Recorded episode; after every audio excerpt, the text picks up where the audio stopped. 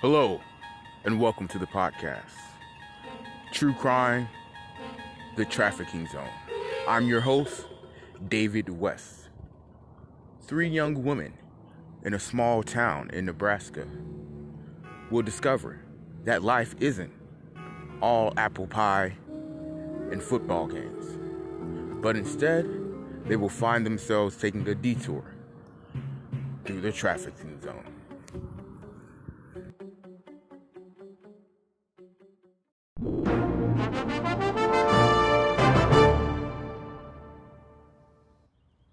This program contains graphic images and descriptions of sex and violence. Viewer discretion is advised.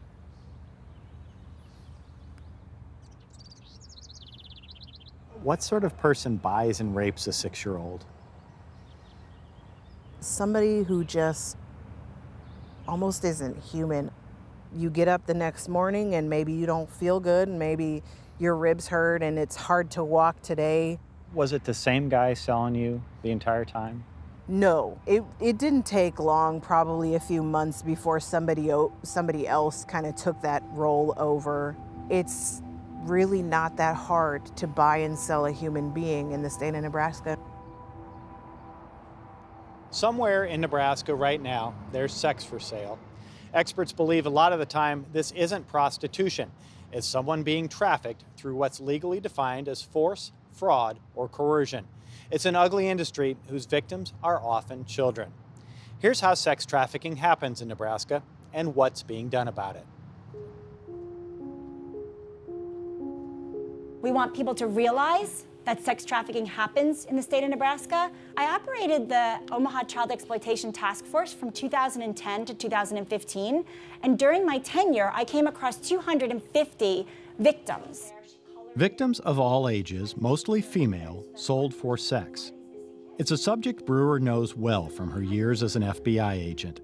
Now she helps educate and train others about a crime that no longer happens on dimly lit street corners. People aren't walking on the streets and men aren't driving around the, the city block in circles looking for someone to buy. Rather, they can just sit in the privacy of their own home with a laptop computer or a cell phone and find a human being for sale. The selling and shopping happens on places like Backpage, a classified advertising website. It requires users to agree to not post trafficking materials.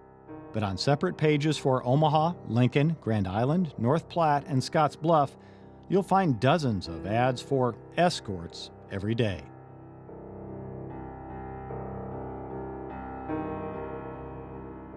Backpage is one of the most widely used websites that we came across while I was working at the FBI. The one good thing about Backpage is they do turn over over 400 suspected children for sale a month. A month. Pictures that they think this is a child for sale, and they turn that over to law enforcement. Essentially, the commercial sex market is strong across the state. Krista Price and Terry Clark are showing results of their research computer aided deep dive analysis of thousands of Backpage listings over several months led to a detailed picture of Nebraska's commercial sex industry. The academic term sex workers refers to all who are part of it, whether it's voluntary prostitution or trafficking. Overall, the state averages about 130 sex workers a day and about 800 a month. That's 800 different people for sale each month in Nebraska. Almost all are female. This heat map shows where it's happening. Big circles representing raw numbers of sex workers aren't surprising for large cities. But look at the circles on smaller towns like Oshkosh, Geneva, and Wayne. And yellow and red spots, these indicate high per capita intensity of sex advertising in places like Valley, Springfield, and St. Paul. Even though there's just the five uh, Backpage sites in the state, it really spreads out from there to cover the entire state. So if some if a worker or trafficker, whoever's posting, is name checking a town, they're basically saying we've had success there before in our business there has model. to be a reason they're singling singling out the town. There's got to be a clientele there, and it wouldn't be one or two people. A closer look at the Omaha area shows hotspots around Council Bluffs casinos and the Old Market with hotels and CenturyLink Center. But look at the third large hotspot, West Omaha. One explanation there's money in West Omaha, and that's good for the sex business. Other findings reinforce the demand for young girls. The average posted age of a sex worker is about 24, but in reality, it's probably younger. The older the worker, the less they make. About half of sex workers advertised in Nebraska are from here and stay in one location. Another fourth are from here but travel. A fourth come to Nebraska from nearby cities. One group in particular that um, experiences heavy travel are those who are advertised as very young. Young girls are particularly vulnerable to being trafficking victims. And younger sex workers are more likely to work in groups called stables, another indicator the worker isn't selling sex voluntarily. Which gets to the question how much is voluntary prostitution, how much is trafficking? There's no clear cut answer. But the online research shows 7 out of 10 Nebraska sex workers with some indicator of being trafficked, and 15% with multiple indicators. Since Nebraska sees uh, roughly 800 sex workers in a month, this would mean that potentially 120 sex workers a month are high risk trafficking victims. This research isn't easy. Online ads are often inaccurate and nasty. I'd say about once every couple of months, um, I want to throw my computer against the wall and just be done. But academic research like this is a valuable new tool for Nebraska agencies and law enforcement.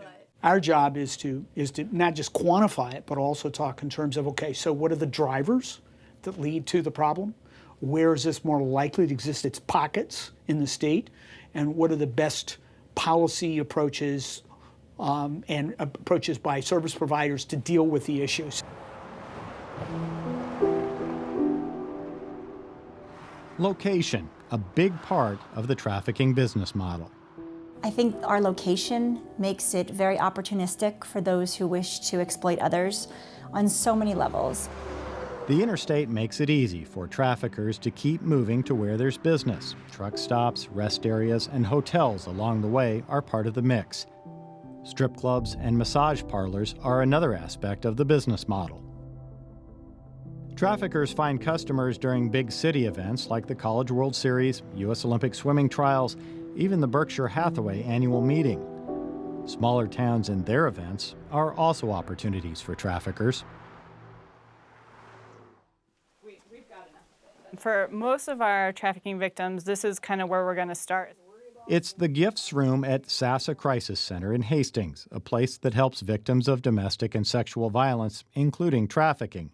The room is packed with donated basics most of us take for granted. Um, Jamie Manzer helped trafficking escapees for several years here. They often came with just the clothes on their backs. We will give them some version of, you know, this care pack, and it's full of donated hygiene products, uh, feminine products, but then always in it um, is an opportunity for a journal, um, because that's a huge uh, source of relief. May light and love surround your home, and the stars always dance above you. SASA serves mostly rural counties, but they've seen more than a dozen trafficking victims in a year. Business sometimes created by county fairs, a motorcycle event, even the state fair in Grand Island. For the state fair, we did have three ladies brought on motorcycle from Daytona Beach, Florida, into the community, locked in hotels for multiple days, um, and then the the gentleman who'd brought them there, who they thought they knew and thought were acquaintances of theirs, uh, brought multiple men in, blindfolded them, forced them to have sex. So they couldn't even tell me who they'd had sex with, how many times. This guy is the guy from Atlantic City, New Jersey, that recruited the young lady out of the mental health facility and brought her to Omaha during the College World Series.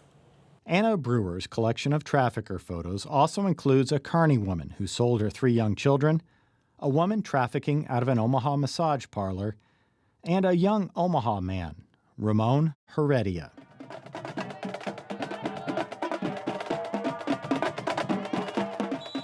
Under the Friday night lights of a suburban football game, Heredia hunted girls for the trafficking operation run by his aunt, and he found them. One 15 years old, one 13. The girls wore electronic monitoring devices showing they'd been in trouble before. they were vulnerable. Ramon had led them to believe that he lived in this great house and that there was no rules at the house and it was a fun place to hang out at. So once the two young girls got to the house, what happened to them? After the night of partying and fun frolicking was over with, as I like to say, that stuff you ate last night wasn't free and the stuff that you drank last night wasn't free. We own you now. And how long did that go on for them? That went on for a day or two. I know that the older girl um, was forced to engage in two commercial sex acts um, at a minimum. Heredia had the looks, the walk, the talk. I recruited um, the women. He spoke with law enforcement before heading to federal prison to serve time for conspiracy to commit sex trafficking. Ramon, how did you recruit the girls? Well, usually started off as um, would meet a girl through uh, a friend or a family member, whoever it may be, or sometimes I met them just on the street. And um, I would start talking to them just like any other guy would. Uh, kind of charm them a little bit. Uh, let them think I'm nice, you know. And then uh, after a couple weeks, I would, a lot of them came to live with me for whatever reason. Usually it was they didn't have anywhere to stay. Um, and then I would start off by telling telling them, uh, asking if they were interested in doing like uh, rub downs, as in massages, or, or bra and panty shows, or, or, stripping. And then they would do that for a couple days, and then uh, after that, they would uh, become prostitutes. Some of them I knew uh, for a period of time, so I told them, uh, you know, if you love me, you would do this. Um, others, I told them, you know, hey, it's easy money to make.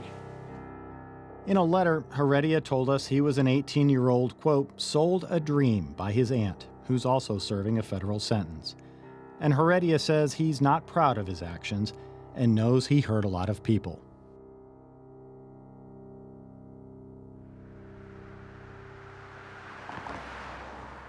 We moved here the year that I turned six. So this is that house that we were living in, and this is the house next door where this all started at. Six year old Rachel had a friend next door. The friend had an older sister. The older sister had a boyfriend. Rachel says the boyfriend raped her. Then he started selling her. Rachel was trafficked for a decade. He used my friend, um, you know, threats against him, first of all. You know, if, if you don't do what I'm telling you to do, then then I'm going to hurt him, and those kinds of things um, as ammunition basically to rope me in, and then started with threats against my family and other people that I knew. And first it was just random other people coming over to the house next door, and then it was like, well, I think that we can probably do more or get more out of you, so let's go to the house down the street or around the corner or, you know, across town. And it was three, four, sometimes five times a week. He would either come and tell me, you know, this this time or this, you know, when this happens, then I'm going to need you to do this and leave your house. Or he would tell my friend to tell me, you know, this after dinner tonight, pretend you're sick or something along those lines and then go to bed early and then sneak out. At some point, he kind of fades out and, and just off the face of the radar, basically. Um, and then it was just different people, to be honest, that today it would be this guy, and then a couple days later it would be another guy. Like, but you always knew who was in charge and who was going to follow through on whatever threats that they made um, when they came along.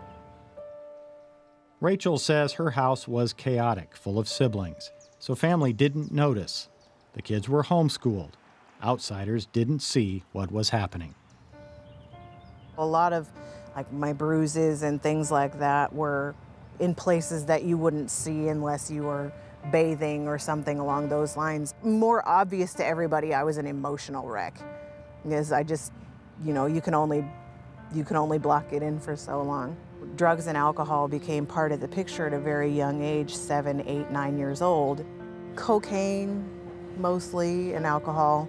Um, I mean, not, not a lot in today's terms, but enough to take the edge off and to keep me up and to keep me compliant.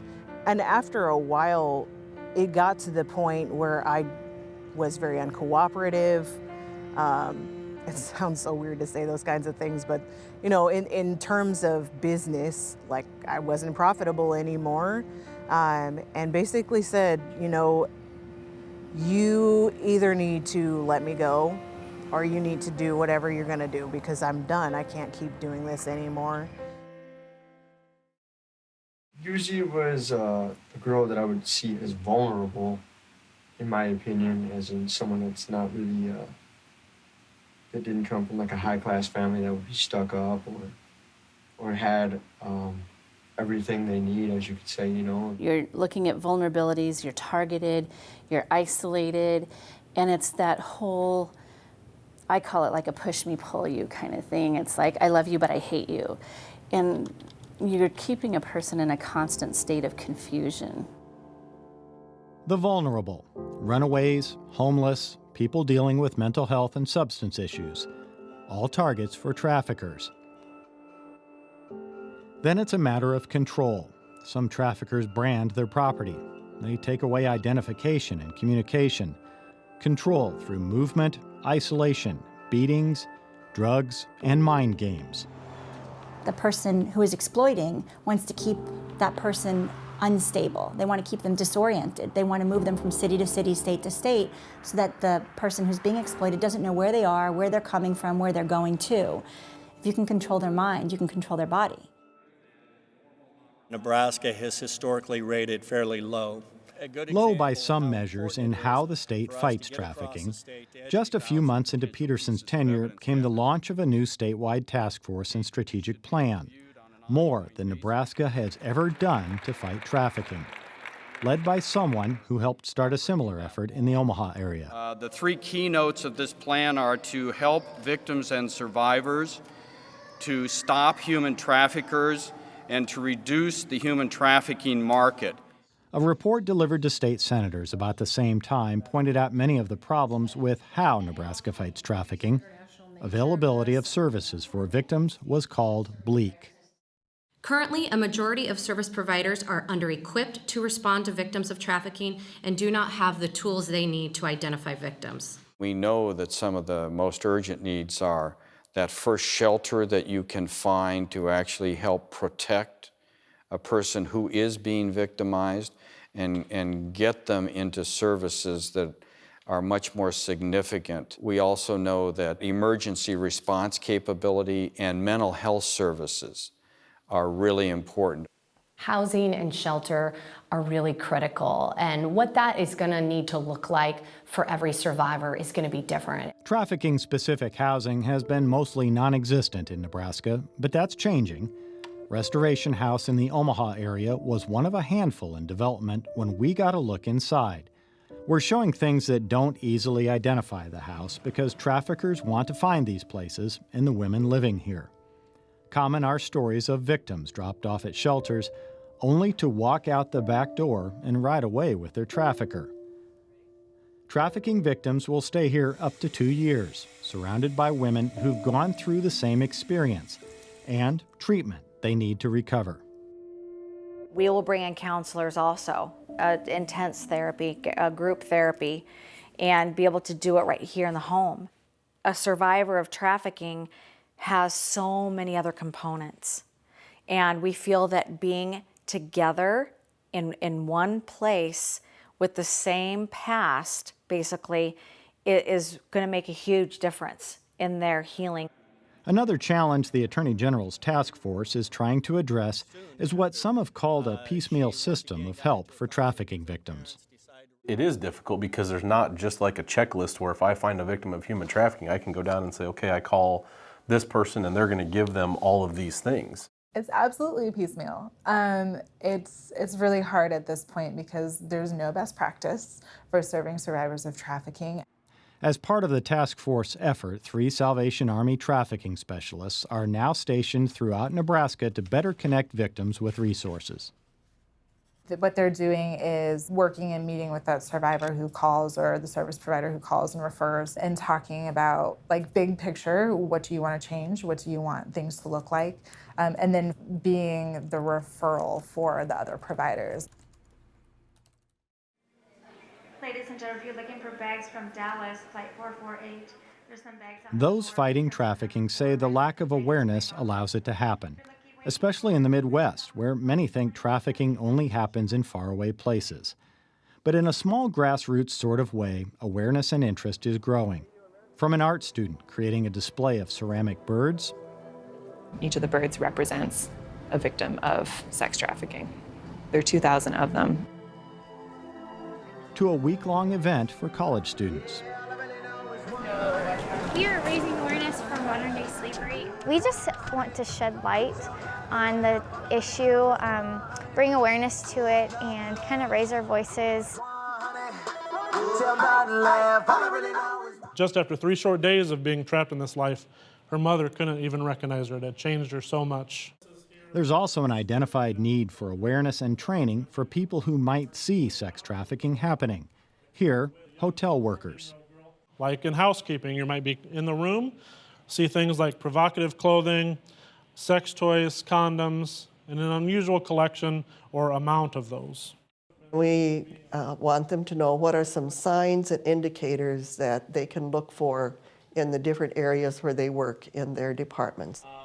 And to know what to do and who to contact when they see something suspicious.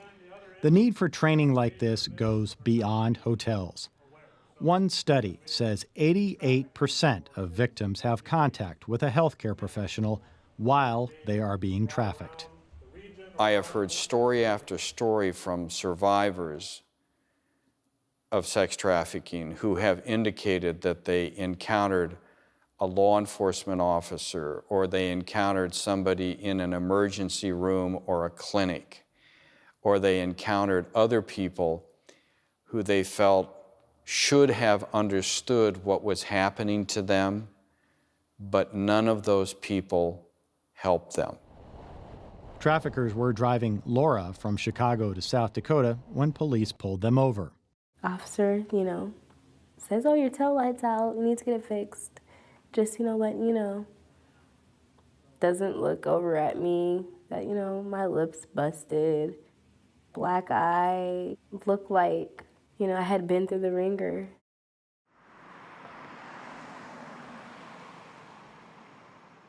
We're still in negotiations about who's going to do the undercover. It won't be before nine. I don't think so. Sergeant Ben Miller has set up a meeting with a woman he found on Backpage. Gotta text her real quick. Now he's in a race. Can Miller get everything in place for an undercover officer and team to go in and bust her before she turns him down for another customer? I'm just telling her that I'm running late.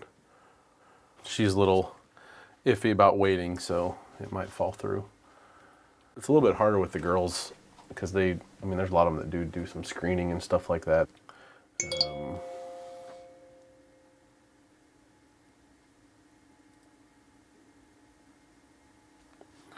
yeah, she's canceling. Miller says that's common in his fight against sex for sale. He's one of just a handful of Nebraska law enforcement officers with trafficking as a specific assignment, and in Miller's case, it's not all he does.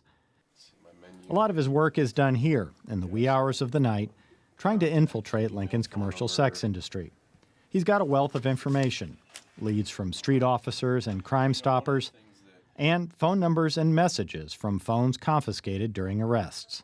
The first kind of thing that I'm looking for on this one was, you know, is there somebody that's controlling her, like a pimp or something like that, that's running her, um, and who is that person? You know, so you'll look at that and or is this person giving them direction? Because now you can then make a case on that person potentially, you know, based on phone records. You want it an hour, right? Yeah. Okay. And, This um, man thinks he's buying sex, but he's about to get busted in a Lincoln police sting operation. A few times a year, Miller and team post fake ads and set up in a hotel room with hidden cameras and undercover officers to lure buyers and sellers. Um, let me change, um, but I'm not changing if I don't find out you have money. Okay. What is that? Usually is that or 125. This time, six men were arrested for soliciting prostitution. anything, I take my donation That same night, five women were arrested for Um, prostitution. If we do take it there, I don't do anything without protection. I don't do anal. There's no kissing. It's fun. Undercover stings aren't new. This operation did not end with trafficking charges or victim rescues. But Miller says that's a bigger focus than it used to be. In the past, it was let's go find the prostitute, arrest her, throw her in jail. Done.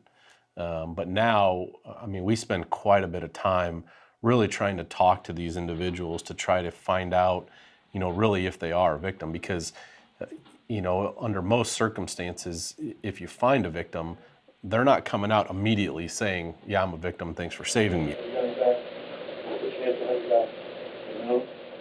There's hope that stings decrease demand, but penalties for buyers are minimal in Nebraska. The buyers sentenced for solicitation of prostitution after this operation were fined $250 each. That's typical and less than some speeding tickets. Certainly, we have to do more with regard to buyers. We know that we want to really go after, for the most serious, readily provable offense available, not only the people we currently call sex traffickers, uh, but also the buyers, and also entities, businesses, who both benefit from and also facilitate, either knowingly or with reckless disregard. Counts two and three are charged with human trafficking. Those are classified. Marquise Johnson of Lincoln picked up a woman in Arkansas and sold her out of a hotel near a Grand Island truck stop. He was convicted and sentenced to four years in prison for felony trafficking, but could be out after 15 months. Ramon Heredia got an 11 year federal sex trafficking sentence. In my honest opinion, I believe that uh, that I, I got a lot less than I truly deserved. You know. Often, there are no arrests, no prosecutions. For various reasons, no one faced trafficking charges for what happened to Rachel, or Sakura, or Laura. One reason for a long time trafficking wasn't understood. Victims often didn't realize what was happening to them. Outside help didn't exist. Comfortable hearing their story and believe what you're told because, quite frankly, you can't make most of these stories up. Nebraska is getting serious about fighting sex trafficking. One example several hundred service providers, law enforcement officers, healthcare workers, and others attended extensive two day regional training sessions put on by the state's trafficking task force. It's going to take a number of times meeting with that survivor and meeting that survivor where that survivor is. That's how you're going to get to a more successful prosecution. But significant work remains. The state prides itself so much in, in being Nebraska nice that sometimes to confront our deepest, darkest secret is really hard to do. And that deep, dark secret is that human trafficking is alive and well. Once we start to realize that this is happening, I think we can start to affect cultural change um, to stop it. Rachel Pointer used to play here. She used to tell people her bruises came from sliding down this hill. She was lying. This was the first time Rachel returned to her old neighborhood to talk about what happened here, how she was raped and sold for sex for a decade. This is a part of my history, and that's not going to go away. That's not really going to change. What I can change is our future, um, my future, and, and hope that somebody else doesn't have to be in this space, you know, experiencing what I experienced. Sex trafficking stole Rachel's childhood, but she escaped, got a college degree, got married, and works with youth. She fights trafficking through the organization she started, the Free the People movement, and by telling her story. And this is an issue that affects all of us. For us as survivors, as, as victims, as former victims, however you want to label that, you know, we've come a long ways in the last few years, but we still have a long way to go. Long way to go. Because unfortunately, there's probably another six year old being sold someplace now. Yeah, absolutely. Absolutely.